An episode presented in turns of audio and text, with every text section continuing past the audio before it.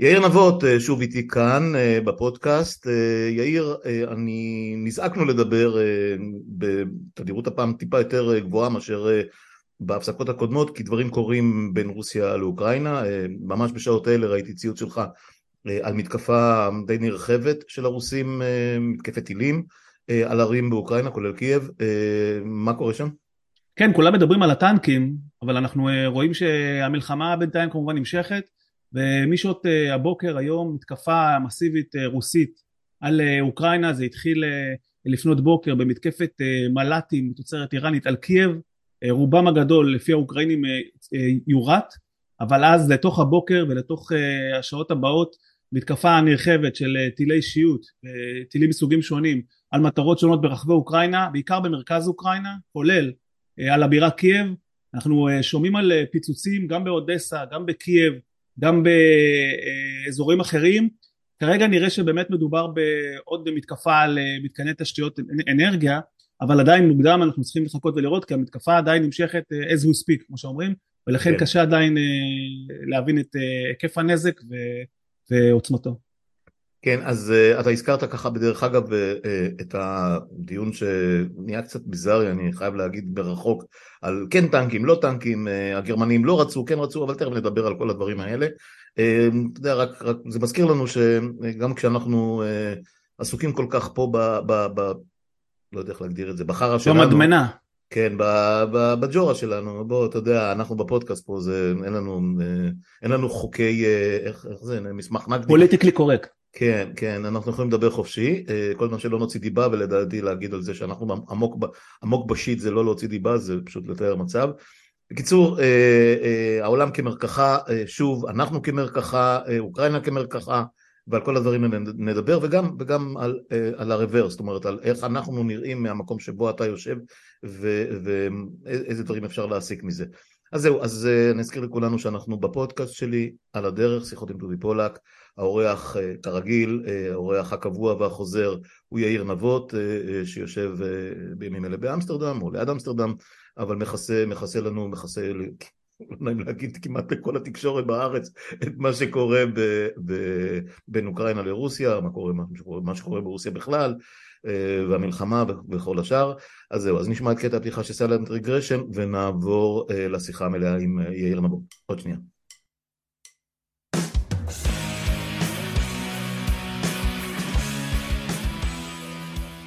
אז כאמור, יאיר נבות שוב איתי, ונזעקנו לדבר הבוקר הזה, אנחנו חמישי בבוקר, בעקבות באמת התפתחויות, לא יודע, מעניינות או שונות או דרמטיות, אבל העסק רוגש ורועש, ומתקפה, כמו שאמרנו, די רצינית של רוסיה על כל רחבי אוקראינה, כמו שציינת בציוץ שלך בטוויטר או פייסבוק, אם זה לא יהיה,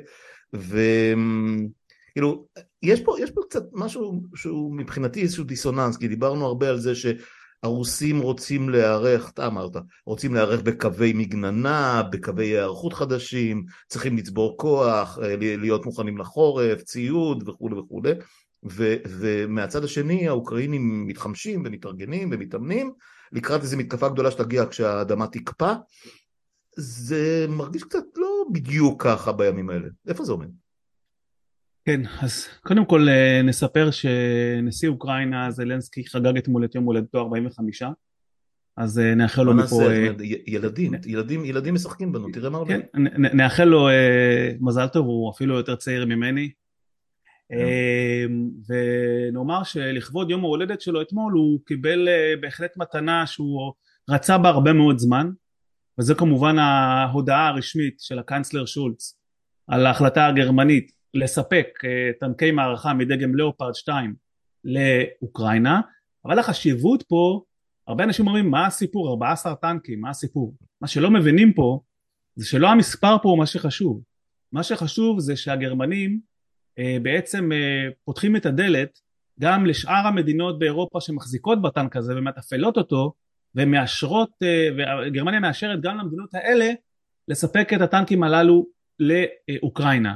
כשעושים את החיבור של המספרים, חישוב פשוט יעלה, שיחד עם 14 טנקים של גרמניה, ועוד נניח, יש עוד 13 מדינות שמתפעלות את הטנק הזה באירופה, כמעט כולן, אם לא כולן לדעתי, הביאו מוכנות לספק לאוקראינה את הטנקים האלה, זאת אומרת סוג של מעשר, מהסד"ח שיש להם, אם כל אחת מספקת לאוקראינה בין 10 ל-20 טנקים, יחד עם הטנקים שגרמניה בעצמה מספקת. אז תהיה להם חטיבה, נו מה אתה רוצה עם חטיבת טנקים? לא, לא, כשאנחנו מדברים על 150 טנקים, בין 150 ל-200 טנקים, אנחנו מדברים על עוד 300-400 נגמשים. אוגדה משוריינת, בסדר. יש פה כוח, אבל זה לא העניין, זה לא רק עניין של היקף, טובי, צריך להבין.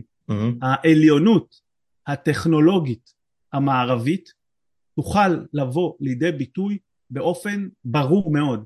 עד עכשיו, היו לאוקראינים טנקים גם כן, זה לא שלא היו להם טנקים בכלל. אלא מה? טנקים רוסים ישנים בטח. הטנקים שהיו לאוקראינים היו ברובם, כולם, בעצם ממודלים סובייטים ישנים. איך קראנו לזה בצבא, טירנים. כן, וצריך להבין, וזו נקודה מאוד חשובה, שאנשים לא כולם מפנימים. כל הטנקים המערביים שנידונו, האם לשלוח אותם לאוקראינה, כולל טנק צרפתי, כולל טנק דרום קוריאני שדיברו עליו בזמנו, כל הטנקים האלה, כולם, בלי יוצא מן הכלל, עולים בכמה וכמה מידות על הטנקים הרוסים, בכל היבט טכנולוגי שהוא, עם יכולת הגנתית, עם יכולת ראיית לילה, עם חימוש מאוד מאוד קטלני, עם מוביליות ומהירות, מאוד מאוד, נתונים מבצעיים מאוד מאוד טובים בקיצור. ולכן אני חושב ברור, זה ברור שלמערב יש, כל הסיפור הזה פה הוא התמודדות בין הפרימיטיביות, השחיתות, הריקבון, הקלפטוקרטיה, נקרא לזה שנקרא הרוסית, לבין אוקראינה שבעצם היא שדה הניסוי עכשיו של כל הטכנולוגיות הכי מודרניות באמצעים שמשתמשים בהם, חוץ מאשר חיילים בפועל. אבל עדיין, בסדר, אוקיי, יקבלו דיוויזיה משוריינת. לוקח זמן להתאמן, לוקח זמן ללמוד את הכל. להכשיר. כן, צריך תחמושת, צריך כמובן... תחזוקה. צריך מישהו שאתה יודע, שיבין איך המנועים עובדים, איך מערכות ההידראוליות, וכן הלאה. הסיפור הזה של לקבל את הדיוויזיה המשוריינת, יכול להיות שזה יהיה... קודם כל זה ייקח זמן, עד שהגרמנים יעבירו, ועד שכל השאר יעבירו, ועד שכל שרשרת תחזוקה, הספקה, לוגיסטיקה וכו', תעבור לידי האוקראינים ויתאמנו על זה, זאת אומרת, אנחנו מדברים על הקיץ, זאת אומרת, זה לא משהו שהולך לקרות עכשיו. לא, לא, לא, זה לא מדויק, צריך לעשות סדר פה. היתרון הגדול של הלאופרד, הטנק הגרמני, ולכן גם האוקראינים לחצו לקבל אותו כל הזמן, אני רוצה להזכיר לך שהאוקראינים, את הדרישה הראשונית מהגרמנים לקבל את הלאופרד, אתה יודע מתי הם ביקשו באופן רשמי? בחודש מרס. בחודש מרס. אנחנו מדברים שנה אחורה, כן, אוקיי. כמעט שנה אחורה, 10 חודשים אחורה, הם ידעו למה.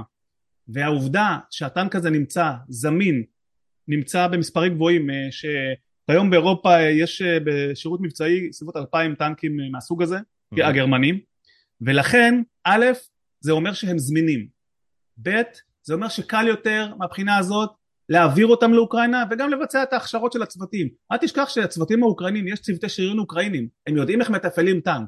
הם צריכים ללמוד את המערכות. אם זה אני רק אגיד לך שאם זה היה מגחים, אני פה, אני זמין, אני לא חושב שמשהו השתנה באופן דרמטי, אני מוכן לגנן אותם, אין שום בעיה, נלמד אותם איך יורים במגח 6. כן, אפשר להמשיך. כל ידע יכול לעזור, אבל מהבחינה הזאת זה היתרון הגדול של הטנק הגרמני, ואני מזכיר שגם הבית הלבן אתמול הודיע, שהם מתכוונים לשלוח 30 טנקי אברמס, טנק מתקדם. זה כבר סיפור אחר. כן, אבל פה למשל זה באמת ייקח זמן. כי זה באמת טנק הרבה יותר מורכב, גם התחזוקה שלו מורכבת, נשים את זה בצד, האמריקאים עשו את זה כדי לדחוף את הגרמנים להציר, כי הגרמנים דרשו שגם ארצות הברית ישלח טנקים כדי שהם יצירו. בסדר. היה היסוס מאוד מאוד רציני של אולף שולץ. כמי שקפה ראשון. הוא לא רצה לקבל את ההחלטה הזאת.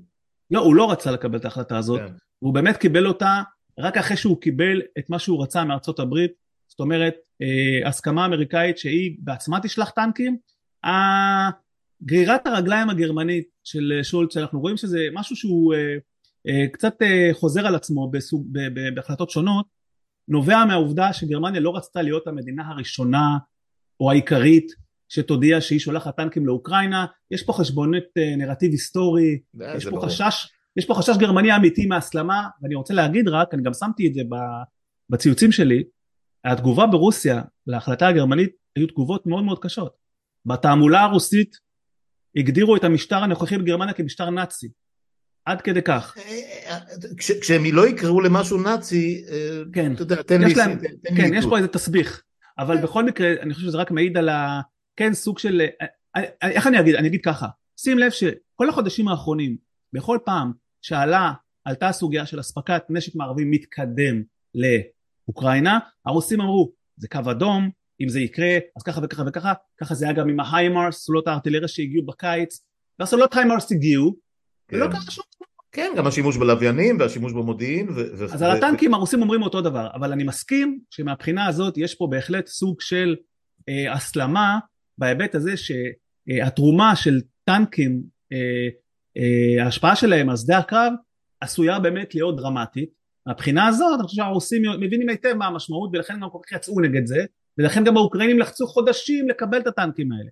עכשיו צריך לחכות ולראות, האם האוקראינים יעלו שלב, ומעבר לטנקים יבקשו דברים נוספים. אני כבר שומע דיבורים על F-16, אגב הולנד, שבחיל האוויר שלה מפעילה מטוסי F-16, הביעה מוכנות לספק לאוקראינה F-16, יש מדינות אחרות שמוכנות לספק לאוקראינה מטוסי קרב מתקדמים, זה הצעד הבא, מטוסי קרב מתקדמים הערבים וטילים ארוכי טווח. יש לאוקראינים טייסים זמינים להכשרה להטסת מטוסים ברמות האלה?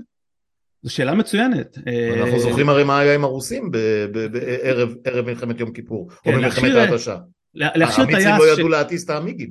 כן, להכשיר טייס שהוא, אני כמובן בעצמי לא טייס, אבל אני מניח שלהכשיר, וזה אולי עומר יוכל להגיד לנו יותר טוב, אבל אני חושב שטייס קרב בחיל האוויר האוקראיני, שכל חייו רגיל להטיס מטוסים מתוצרת סובייטית, פתאום להטיס את הדבר המדהים הזה שנקרא F-16, צריך ללמוד, זה לא... זה הסבה, גם לטייסים עם ניסיון וותק, הסבה ממטוס למטוס, בעיקר בקפיצות דרך טכנולוגיות, ובתנאי מלחמה.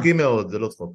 ולא דיברנו עוד על התחזוקה ועל... לא, ודאי, הסיפור של מטוסים זה סיפור, בגלל זה גם הקואליציות הבינלאומיות בזמנו, כווית ועיראק... כל לקח זמן. לא שזה לקח זמן, זאת אומרת, הם שלחו את המדינות שהשתתפו, פשוט שלחו את הצוותים מעל לבעתה. אבל במקרה שלנו זה לא רלוונטי כמובן. בדיוק. האוקראינים יצטרכו לעשות את העבודה. כן, טייס הולנדי לא ילך להפציץ עם ה-F-16 שלו באיזשהו חור באוקראינה או ברוסיה. אם תבטיח לו הרינג אחרי זה? כן, כן, הרינג שהם דאגו אותו הבוקר, כמובן. טוב, תשמע, זה מעניין, כל פעם משעשע אותי, או לא יודע, זה קצת אבסורדי, הטענה הרוסית הזאת, הרי הם יצאו לאופנסיבה, כביכול עם כל הכוח האדיר של הצבא האדום, של מעצמה, לפחות בני עצמה וכן הלאה, וכל פעם שמישהו ככה מנסה להתנגד להם, או להביא התנגדות טיפה יותר מתוחכמת, טיפה יותר טכנולוגית, אוי אוי אוי, מה עושים לנו וכו' וכו'. זאת אומרת, סליחה, אתם הבריון. אתם התוקפן. בדיוק, זאת אומרת, איזה פרצוף יש לכם בכלל להתלונן על דבר כזה? אבל אני חושב שמבחינה הזאת חשוב מאוד להבין את התפיסה הרוסית באופן כללי. ובראייה הרוסית, אפשר להסכים עם זה, אפשר לא להסכים עם זה, לצורך העניין כרגע זה לא משנה. התפיסה הרוסית הבסיסית, היא שרוסיה לא נלחמת כרגע באוקראינה. רוסיה נלחמת כרגע בכוחות המערב, ארצות הברית משתמשת, בראייה הרוסית, ארצות הברית עושה שימוש באוקראינה כדי להחליש את רוסיה ולהוריד אותה על ברכיה, וזאת אחת הסיבות, כמו שפוטין בעצמו מציג את זה, שרוסיה לא יכולה להרשות לעצמה להיכנע, היא לא מסוגלת לנצח, אבל היא לא יכולה להרשות לעצמה להפסיד. ולכן אנחנו נמצאים פה בפלונטר הזה. גם יש את הטענה המקורית שאוקראינה, או לפחות רובה, היא בכלל טריטוריות רוסיות, שאיכשהו במהלך המאות עברו מצד לצד, וזה בכלל קונפליקט פנים רוסי, זה בכלל לא משהו ש... בראייה הרוסית. כן, זה לא קונפליקט גלובלי, או בין ארצי, בין לאומי, משהו כזה. בראייה הרוסית, רוסיה נוטלת היום, או ניסתה, או מנסה, להשיב לעצמה את מה שהיה שלה. מלחמת השחרור. שטחים כבושים ושטחים משוחררים, מעניין איך הדברים האלה תמיד חוזרים. מה שמעניין זה שהרוסים, שאנחנו שומעים גם לעתים גינוי מהרוסים, הפרת החוק הבינלאומי, לא שזה לא קורה, אבל הם האחרונים ש... אגב, both ways, אם זה לא היה חיי אדם... הציניות מתה. בדיוק, אם זה לא היה חיי אדם והרס ובאמת חורבן של מקומות ושל אנשים ושל דורות של ילדים והכל הזה. או שהרוסים מגנים אותנו על שימוש רב מדי בכוח. כן, טוב, לא נרחיב, כי נדבר על הדברים האלה גם. אז אוקיי, אז בתכלס בוא נפתח טיפה את התמונה, נפתח את הזום ונסתכל, תנסה להסביר לי איפה אנחנו עומדים באמת, מה הסטטוס, אנחנו עכשיו באמצע סוף ינואר, ואני לא יודע גם מה הסטטוס של החורף, כי פה אין חורף, אז קשה לי קצת להבין, אני מבין שזה בא בגלים בכלל החורף הזה באירופה, או גל קור מטורף, או שפתאום נהיה אין שלג בערים ואין סקי, זאת אומרת... באופן כללי, ואני יכול להעיד גם פה מהולנד, החורף הוא קר, אבל למען האמת הוא לא כזה נורא, ואני יודע שלמשל בגרמניה, דיברנו, היו לפני שבועיים 13 מעלות, החורף הוא לא כזה נורא, זה כמובן עוזר לכל הממשלות פה, בגלל שהמשמעות היא שהם יצליחו לסלוח את החורף בלי צורך יותר מדי אנרגיה מאוד מאוד יקרה, מהבחינה הזאת זה טוב, אבל בכל מה שקשור לרוסיה ואוקראינה, למלחמה עצמה, אנחנו עכשיו כבר בסוף ינואר. האמת היא, החורף, אותו כבר האביב מעבר לפינה. זה נדמה שאנחנו כבר אחרי השיא. אני חושב שאנחנו, נותר רק פברואר, מקסימום פברואר כזה. מאוד קר, אבל אחריו כבר, אפשר כבר להריח קצת את האוויר, ואני חושב שהנקודה, מה שחשוב שמאזינים יבינו, אנחנו עומדים להיכנס לשלב מאוד דרמטי במלחמה. כל מה שאנחנו רואים עכשיו שקורה מסביב, זה הכל בראייתי ובהערכתי, מה שנקרא השקט היחסי לפני הסערה. אנחנו לומדים בחודשים הקרובים להיכנס לשלב דרמטי, שעשוי להכריע את גורל המלחמה הזאת לכאן או לכאן, ששני הצדדים נערכים. אוקראינה אנחנו יודעים, אוקראינה כמו שאנחנו שומעים, אגב מצטיידת בהמון המון מערכות שהן לא בהכרח טנקים, מקבלת המון מערכות ממדינות אירופה, מערכות ארטילריה, השוודים, העניקו להם לפחות 12 סוללות ארטילריה, מדי גם ארצ'ר, זה תותח מתנייע בין הטובים בעולם, על מסעית, סליחה, תותח, זאת אומרת, זאת רק דוגמה אחת. ארטילריה, אוקיי.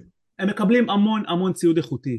זה גם בלגן, כי צריך ללמוד איך להפעיל הכל ולתחזק את הכל, אבל זאת אומרת, היכולות שלהם משתפרות באופן דרמטי. זה מהצד האוקראיני, והם במרוץ מטורף נגד הזמן, לעשות סדר, להכשיר כוחות, הם גם בינתיים נלחמים קשה במזרח אוקראינה, אנחנו שומעים עדיין את המלחמה הזאת בדנייצק, באזור בחמות, כמו מטחנת בשר של שני הצדדים, אבל הרוסים מצידם, מצד אחד, מבצרים את קווי ההגנה באזור חרסון, שם איפה שהם, לאן שהם נסוגו, כדי למנוע מהאוקראינים לחתוך במתקפה גדולה דרומה לכיוון קרים, במקביל מבצרים גם את מחוז דנייצק כדי לא לאפשר לאוקראינים לתקוף שם, אבל לצד כל זאת, גם ככל הנראה הם מתכוננים למתקפה.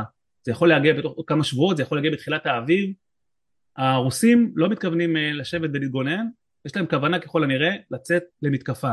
איפה בדיוק היא תהיה, אפשר להעריך, איך בדיוק היא תראה, אנחנו גם יכולים להעריך, אבל חשוב להבין שהכוח הצבאי הרוסי היום, זה לא הכוח שלפני שנה.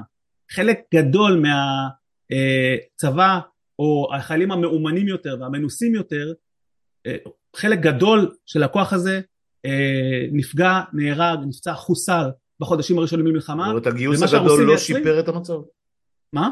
הגיוס הגדול לא שיפר את המצב? הגיוס הגדול היה של בסך הכל אנשים שהם לא מיומנים, כן. לא מיומנים, והם מכשירים אותם, אבל זה לא תמיד מספיק, והצבא האוקראיני מהבחינה הזאת מיומן הרבה יותר, ויש לו חיילים, אגב, גם שם עקומת הנפגעים מאוד מאוד גבוהה, לא רק אצל הרוסים. כן, זה ממש הקזת דם יומיומית. הקזת דם מטורפת, ולכן אני חושב שאנחנו נמצאים כרגע בסוג של, אתה יודע, זה כמו סוג של משפך כזה, אנחנו מתקרבים לקראת איזושהי נקודת, אני חושב, נקודה דרמטית במלחמה, לקראת תחילת האביב, שהשאלה הגדולה היא, אני חושב, מי יספיק לפעול קודם?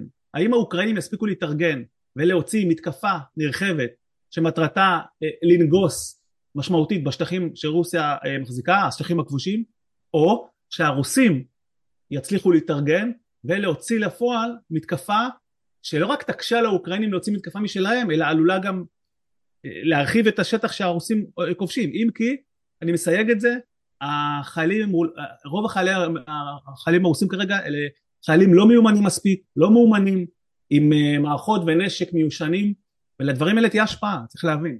איך שדברים התפתחו בשדה הקרב, שהאוקראינים מצידם חמושים עד צוואר, מערכות מערביות סופר מתקדמות. כן, אתה יודע, לפעמים זה קצת, אתה יודע, קצת מטעה, זאת אומרת, התחושה הזאת שאתה מאוד מאוד מוגן, מכירים את זה גם על עצמנו קצת, שאתה נורא נורא מחומש, והכל מתוחכם והכל. לא, הכל שאלה, איזה שימוש אתה עושה. בסוף נופל עליך טיל ומפוצץ אותך, זאת אומרת, אתה יודע.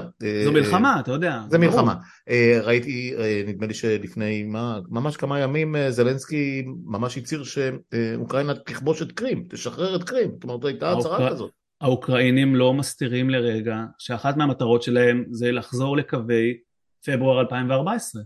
הם רואים בקרים, אגב, קרים כמובן, הקהילה הבינלאומית, חוץ ממדינה או שתיים, גרורות של רוסיה, לא מכירה בסיפוח חצי האי קרים, וזו גם אחת הסיבות שהאוקראינים מאוד מאוד רצו טנקים. האוקראינים רצו לשפר באופן דרמטי את יכולת התמרון ואש שלהם, ורק טנקים יכולים להעניק לך את זה, רק טנקים מתקדמים, אתה יכול להפעיל כחלק מכוח, אתה יודע, עם תמיכה אווירית ותמיכה ארטילרית, צבא, אמיתי. כן, תשמע, זה מלחמה, אתה יודע, דיברנו על זה שהמלחמות הן כבר לא מה שהיה פעם, שכבר לא צריך טנקים, שזה סייבר, שזה לוויינים, שזה טילים מונחים, שזה מל"טים מתאבדים, שזה כל הסיפורים הידועים מהם, ופתאום אנחנו שוב מדברים על טנקים. תראה איך העולם מתגלגל. אבל, שמע, זה הכל שאלה של מה המטרה שלך ומה אתה מחפש. אם המטרה, כמו במקרה אוקראיני, היא להשיב, או במקרה הזה, להשיב לידם שטחים שנכבשו מהם, ואנחנו מדברים על שטחים לא קטנים, קו המגע הוא בין לפחות 1,000 קילומטר, ו-15% משטח אוקראינה עדיין כבוש בידי רוסיה. כדי לשחרר שטחים בהיקף הזה, אתה לא יכול לעשות את זה עם 100 נגמשים. זה לא הולך, אתה צריך כוח. לא, ברור שצריך. אני פשוט, אתה יודע, כל הנרטיבים, כל הניתוחים הצבאיים וזה שמלחמות שינו כיוונים ושינו פורמטים. זה נכון, אבל במידה מסוימת בלבד. וילדים עם לפטופים יכולים, אתה יודע, לשתק קרים והכל בסוף. האדם שבטנק ינצח, אתה זוכר את זה? חוזרים לבסיס. זה לא כל כך רחוק מהמציאות כמו שאנחנו רואים. האדם שבלאופרד ינצח. או בלאופרד, באברמס, או טוב, נעזוב את הצ'אלנג'ר. כן. אוקיי, אז אנחנו, צ'יפטיין, אתה זוכר שהיה דבר כזה? אנחנו בעצם אומרים שזה סוג של היערכות. אנחנו רואים הכזה דם, אבל כולם פחות או יותר מחכים לשלגים שיאפשרו, לקרח שלא יהיה. מחכים כבר לאביב. מחכים לאביב, עמוק בתוך השנה השנייה. קיץ שעלול להיות מאוד מאוד סוער, כי לא יהיו מגבלות של מזג אוויר, וגם, אתה יודע, אם דיברנו על זה באחת השיחות הקודמות, שהמשימה הכי גדולה של אוקראינה זה לעבור בשלום את החורף, של כל אירופה, צריך להגיד, של כל אירופה המערבית. וזה קורה. וזה קורה, לא חשבנו שהם התמוטטו לגמרי, אבל בכל זאת, למרות כל המתקפות, למרות האמברגו, או whatever it is, של הרוסים עם הצינור גז, והנפט וכן הלאה.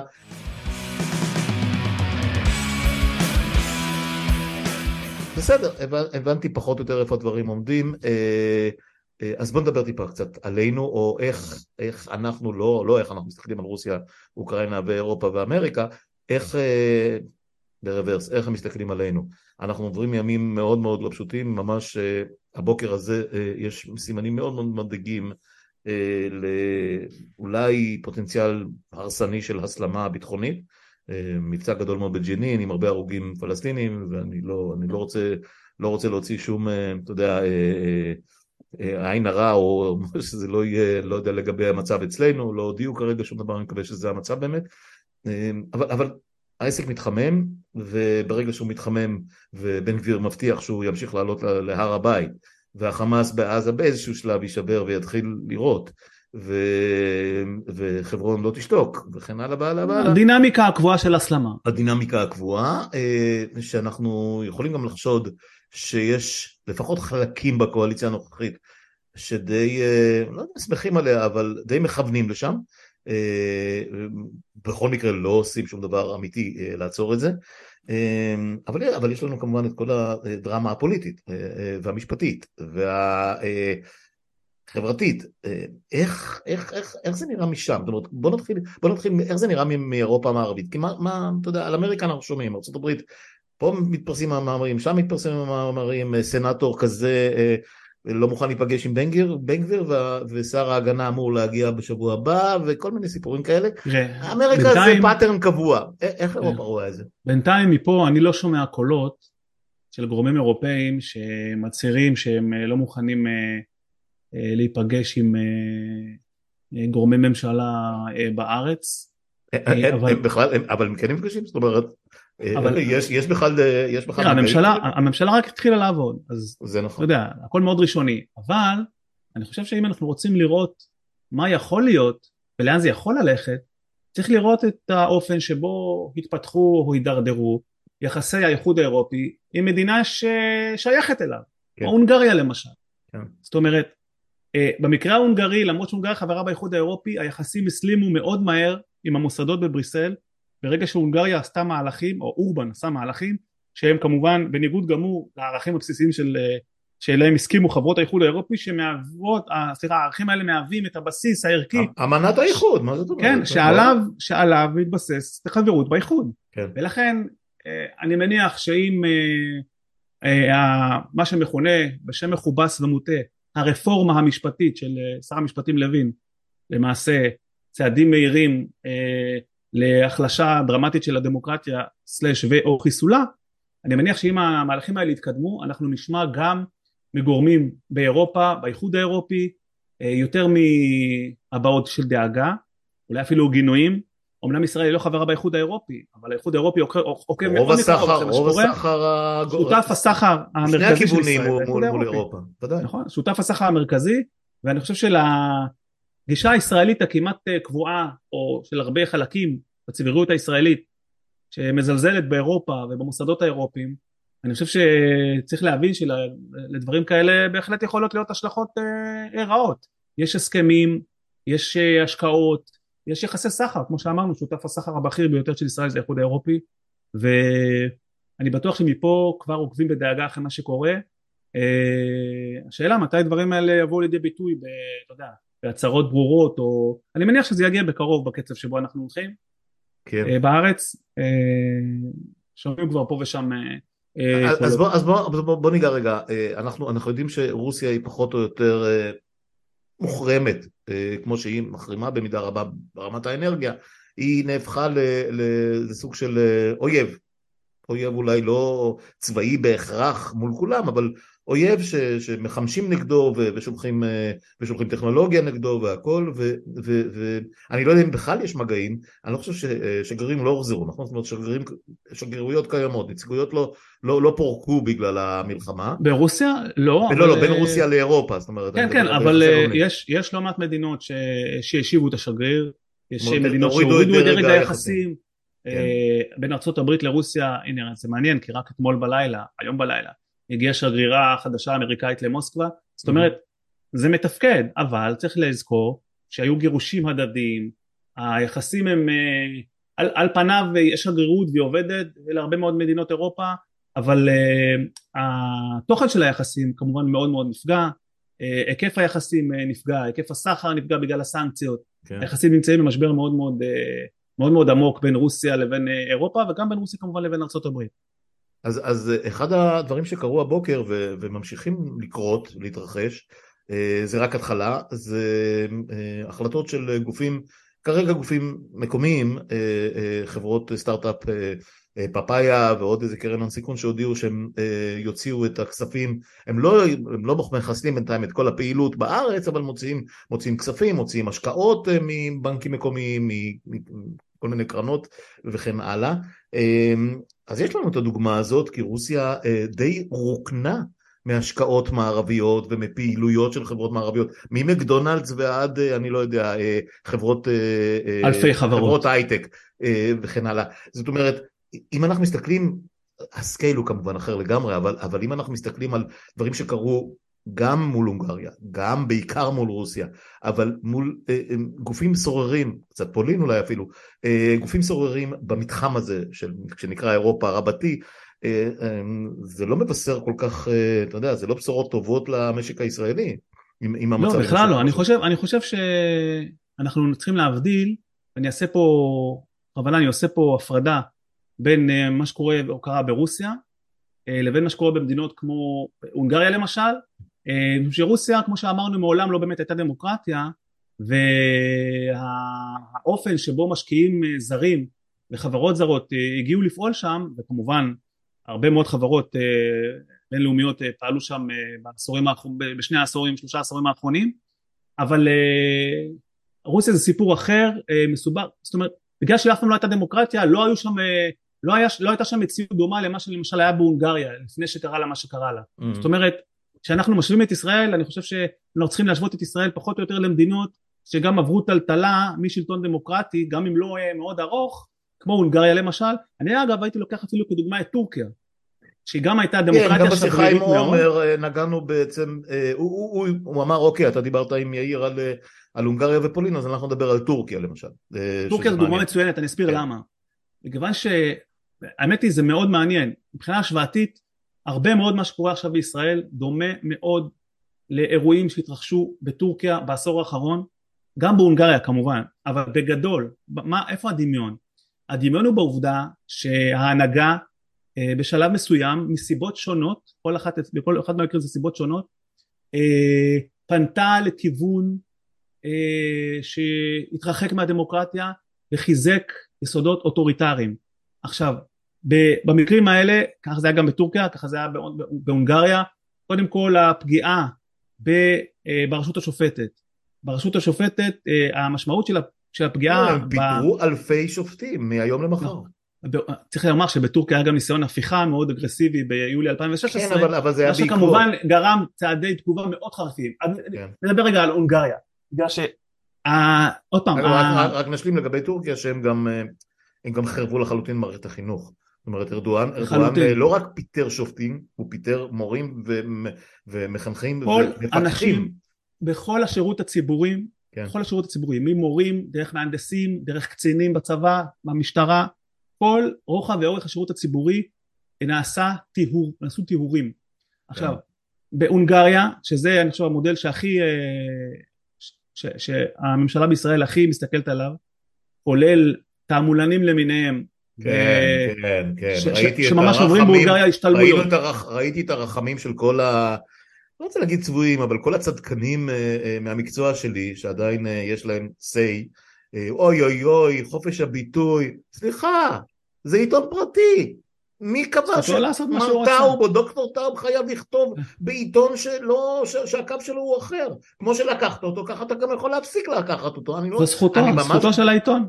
לא רק שזה זכותו של העיתון, עם הטקסטים שהוא כותב, מעבר באי הדיוקים ואל כל הדברים האחרים שבדקו ומצאו, שהוא מחרטט, סליחה, מישהו חייב לו משהו, הרי כשמקור ראשון, או מי שזה לא יהיה, ישראל היום מחליט לא להעסיק מישהו כמוני או כמוך, כי אנחנו שמאלנים מדי, אני לא זוכר שמישהו יצא, לא שניסיתי, כן, לא משנה, אני לא זוכר שמישהו יצא להגנת אנשים אחרים שלא התקבלו לעבודה שם, או שפוטרו מעבודתם שם, איזה טמטום. אבל זה באמת הערת אגב לגמרי. אני חושב שמה שחשוב שהמאזינים יבינו, זה שבכל מדינה דמוקרטית, שבה יש התחזקות דרמטית של תהליכים, שמרוקנים, נקרא לזה, את הרשות השופטת מסמכויות, והופכים אותה ללא עצמאית ולתלויה פוליטית, דהיינו, שופטים ממונים על ידי הדרג הפוליטי, דהיינו, יש תלות, בעצם מה שקורה פה זה א' פגיעה בשלטון החוק, דבר שני, יש פה השחתה לאורך זמן של המערכות באופן כולל. ההשחתה הזאת גורמת לזה שבין השאר יש פגיעה בזכויות יסוד של האזרחים. כמו למשל, ברגע שאתה יודע שהשופט שאתה עומד מולו בדיון, אפילו על דיון בסוגיית דיני קניין או זכות קניין, או סוגיות של מחלוקת מסחרית, ברגע שאתה יודע שהשופט הזה, וגם הוא יודע, שקידומו תלוי במר משה זליבנסקי מהקואליציה שיושב בוועדה למינוי שופטים, הוא מבין היטב שהאופן שבו יפסוק יחרוץ את גורלו ואת גורל קידומו, ולכן אין פה יותר שיפוט על בסיס ענייני. לא, זה חיסול מודע, מוכוון. השחתה מוחלטת של המערכת. חיסול מערכת המשפט, חיסול בעצם כל המאפיינים של... של משטר דמוקרטי ושל מדינת חוק. כן, אבל אנחנו נוגעים בעניין של זה. אבל לזה, כולם מבינים את זה, למהלכים האלה, לכן, יש או עלולות להיות, השלכות דרמטיות על הכלכלה הישראלית, על כל אזרח ואזרח. חברות זרות יקחו את הפקלאות שלהם, ויצאו מישראל. עזוב חברות זרות. הסנוניות הראשונות היו היום יותר ברמה של יחסי ציבור, לדעתי. זאת אומרת, זה לא דרמטי עד כדי כך, אבל זה בהחלט יראה את הדרך לחברות הרבה יותר רציניות, גלובליות, עם מ-IBM דרך אפל. אפילו לא חברות זרות, אפילו תעשיית ההייטק הישראלית המפוארת, שכולנו כל כך אוהבים להתגאות ובצדק. מספיק שכמה חברות הייטק ישראליות יראו שהמצב בישראל הוא כזה, שההשקעות שלהם והפעילות שלהם נמצאת בסיכון, משום שאין בישראל שלטון חוק, משום שהשופטים חדלו להיות ענייניים והם תלויים פוליטית בממשלה, החברות האלה והתעשייה הזאת, חלק גדול ממנה, פשוט הם יכולים בקלות מאוד לקום בוקר אחד ופשוט לעזוב את הפעילות בישראל. כן, רובן בכלל מסחרות או במקביל, נכון? רובן מסחרות או במקביל או רק בבורסות זרות, זאת אומרת יכול להיות לונדון, זה כמובן וול סטריט. לרובן הגדול יש פעילות במשרדים אחרים, פעילות רחבת היקף באירופה או בארצות הברית, וברגע שהם יראו שבישראל היא לא בטוחה מבחינת זכויות קניין, הם פשוט לא יהיו שם. זה פשוט מאוד. אני לא מדבר רק על זה, הנזק ההיקפי של דבר כזה, כי הרי תעשיית הייטק, כמה עובדים יש בתעשיית הייטק בישראל? 500,000, 400,000. לא, לדעתי פחות, אבל... בסדר, אבל זה לא רק הם. זה עשרות אלפים. תעשייה שלמה של נותני שירותים שמספקים. בוודאי, בוודאי, אבל זה גם לא משנה, זה גם לא משנה. השאלה מה התקבולים ומה האפיל של המדינה, ועד כמה, תשמע, אמרו לי כמה אנשים שנמצאים בתחום הזה, נכון, המהנדסים, המתכנתים, מנתחי המערכות וכן הלאה, נוח מאוד לחברות פיתוח גלובליות להקים פה מרכזי פעילות בישראל, מרכזי פיתוח, מהסיבה הפשוטה ש... הון אנושי. א', בדיוק לא, אז אני אומר, זה מתחבר, א', יש כמובן הטבות מס מפליגות, בזה אנחנו לא מוצאים כלום, זה נכון בכל העולם, מאירלנד דרך הודו וכן הלאה, אוקראינה, היה מרכזי פיתוח מטורפים. נכון. והצד השני הוא שלא צריך להתחיל לשנע מוחות. יש פה המון המון כוח אדם מאוד איכותי בתחום ההייטק, לא משנה איזה משכורות יהיו, זה עדיין יותר זול מאשר להביא אותם עם המשפחה שלהם בביטוח הרפואי שלהם והמגורים והכל לארצות הברית או לאנגליה או לאירלנד או לאן שזה לא יהיה. אבל שוב, זה אתה יודע, לאורך הזמן, לא בטוח עד כמה זה יחזיק מים. ואנחנו מתחילים לראות את הניצנים של הדבר הזה. ואם נתניהו נכנס ראש בראש בנגיד בנק ישראל, שזה הגוף, אולי מספר 2 מיד אחרי הסיפור הזה של מערכת המשפט, שחייב לשמור על עצמאות, אז בעולם הסתכלו על זה, ובעולם העסקים הסתכל על זה, ואומר, רגע, אנחנו הולכים פה להתעסק עם רפובליקה בננות מרכז אפריקנית, זה מטורף הדבר הזה. אני חושב שגם כן חשוב מהבחינה הזאת להקשיב טוב טוב, אתה יודע, לנציגים של חברות הדירוג הבינלאומיות, שאחריות על הדירוג האשראי של ישראל, ואני בטוח, אני יכול להבטיח לך שאני בטוח שהם עוקבים מקרוב ובדריכות אחרי מה שקורה אצלנו. ברגע שהרפורמה הזאת תעבור, אין לי ספק שתהיה הורדת דירוג, להורדת דירוג יהיו כמובן השלכות על מצב הכלכלי של ישראל, ועל המצב הכלכלי של כל אחד ואחד מהאזרחים, זה לא משהו מרוחק כזה, שלא קשור ולא נוגע בחיי היום-יום. לא, לחלוטין, אנחנו רואים את זה גם ביוקר המחיה, אנחנו רואים את זה גם במחירי הסחורות, אנחנו רואים את זה גם בריביות, שבסופו של דבר מתגלגלות אלינו, זאת אומרת, אנשים לא מבינים מה זה דירוג אשראי, אנשים פשוט לא קולטים, אנשים חיים את החיים שלהם, והם לא תמיד... אז אפרופו החיים שלהם, ופה אני אשתמש בניסיון שלך, שוב, בלי להיכנס לכיס של אף אחד, ולא למצב המשפחתי של אף אחד, לא כל אחד יכול והכל, אני שומע יותר ויותר אנשים שאומרים, מי שיכול, גם אם הוא לא יכול מחר לעבוד דירה, או גם אם הוא לא יכול מחר להחליט מקצוע, או לעשות את העבודה שהוא עושה מרחוק, וגם אם יש לו ילדים, או נכדים, או הורים סגנים, או מה שזה לא יהיה, תתחילו לחשוב כאזרחים, אני לא מדבר איתך כחברות הייטק, תתחילו לחשוב כאזרחים על הורדת רמת הסיכון שלכם. למשל, לא בטוח שכל החסכונות שכרגע יושבים בקרנות נאמנות, קרנות קופות גמל, קרנות פנסיה וכן הלאה, לא בטוח עד כמה הן בטוחות הדברים, ממש לא בטוח שלא ילאימו את זה מחר, אנחנו רואים את הדוגמה של הונגריה עכשיו, של התקציב חסר והם דורשים מחברות מסחריות, מעשר, 10% מהרווחים שלהם, תשמע, אתה, אני משער, מתלבט בדבר הזה, אתה כבר שנים חי מחוץ לארץ, אתה רואה את זה אולי בזווית מעניינת יותר משלנו. כן, אני חושב אני חושב שזו נקודה מאוד מאוד נכונה, אני חושב שזה חלק מהתהליך הזה, וחלק אחד מהסיכונים שעלולים לצוץ במהלך התהליך הזה, לא בהכרח בסופו, ממש במהלכו. שיש... שאנשים מתחילים ממש לחשוש לדברים שקשורים לחיי היום יום. פתאום אנשים לא יוכלו למשוך כסף, פתאום אנשים לא יוכלו לעשות פעולות שבעבר היו פעולות בסיסיות שהותרו להם. כן, תשמע, אני בשלב שפחות צברתי את כל זכויות הפנסיה שלי ואני עוד לא בגיל, ולכאורה, כאילו, הכל בסדר, אני אגיע לגיל הקובע, ואז אני מתחיל לקבל גמלה והכל, וזה פנסיה ישנה, טובה, הפנסיה של פעם.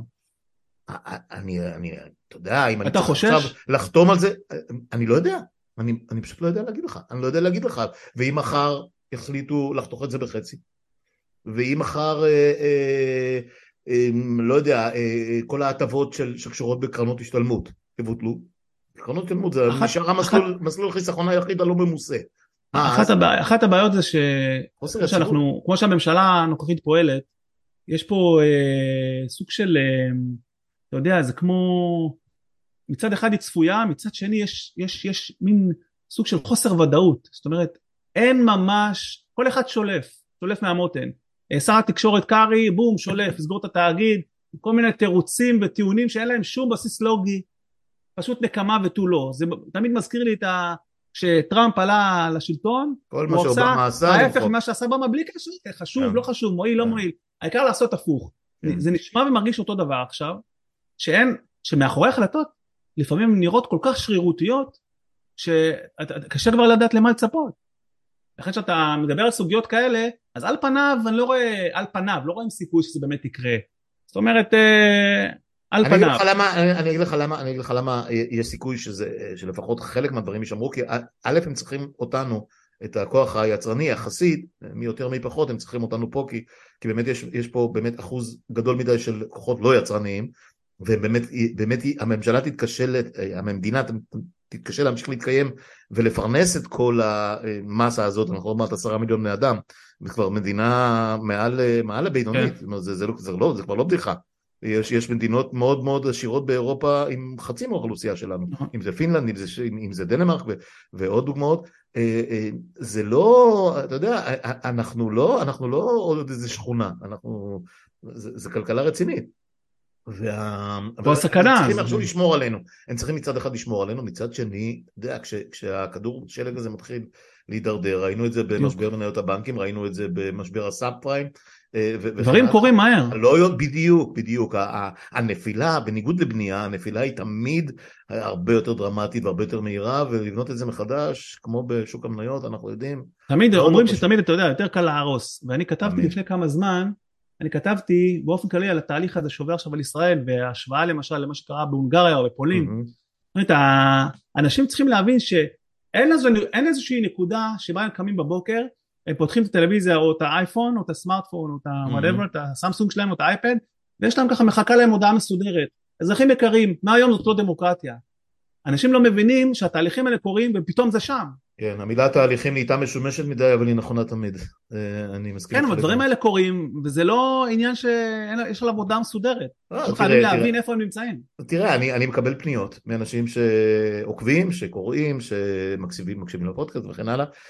תקשיב, יש הזדמנויות בכמה עשרות אלפי, 100,000, לא משנה, דולר, יורו, אפשר לקנות נכס, אפשר לקנות אדמה, אפשר לקנות בית, אם זה, אתה יודע, יוון, איטליה, כל מיני מקומות. גם אם לא תעבור לגור שם, תשמע, שיהיה מקלט, שיהיה איזשהו מקום, כמובן אנחנו מדברים על התופעה של התופעה של הדרכונים הזרים. כן, התופעה של הדרכונים הזרים. אני מסכים איתך, אבל זה לא משהו שהיה כל כך גלוי. אנשים עשו את זה, אבל פתאום זה נהיה סוג של הבעיה של פליטות. אני אמרתי להגיד שאנשים סוג של מפלט. כן, כן. טוב, תשמע, אנחנו גלשנו די מהר ממחוזות אפוקליפסה שנוגעת לנו בעקיפין למשהו שאנחנו ממש החיים שלנו כאן. לא יודע איך להסתכל על הדברים. אני חושש שעד שהשיחה הזאת תשודר, ועד ש, אתה יודע, המסה של האנשים יקשיבו לה, ולשיחות איתך, הרבה מאוד אנשים מקשיבים, אני חייב לציין, מי יודע, אולי כבר נהיה בתוך איזה עימות. אני מאוד מקווה שלא, כמובן. ברור, אף אחד מאיתנו לא רוצה מלחמה, אין פה שאלה בכלל. לא יודע אם אף אחד, אבל רובנו. ברמה האישית, אני כבר לא אתחייב על שום דבר. מי שנכווה וכן הלאה. יאיר, כרגיל, זאת לא הייתה שיחה מלבבת, אתה יודע, זה לא כיף אף פעם. אני לא מבין איך אנשים אחרי השיחות. אני לא אוהב את הנושאים שאנחנו מדברים עליהם. אחרי השיחות שלנו, אנשים רוצים לקפוץ מהגל. זה כבר נהייתה מחויבות, אנשים שואלים אותי, מה קורה? אין עדכונים. אז הנה התקנו. ונמשיך, אתה יודע. נמשיך כי צריך. יש דברים שהם בלתי נמנעים. אז בינתיים תודה. תודה רבה לך ולמאזינים. ביי.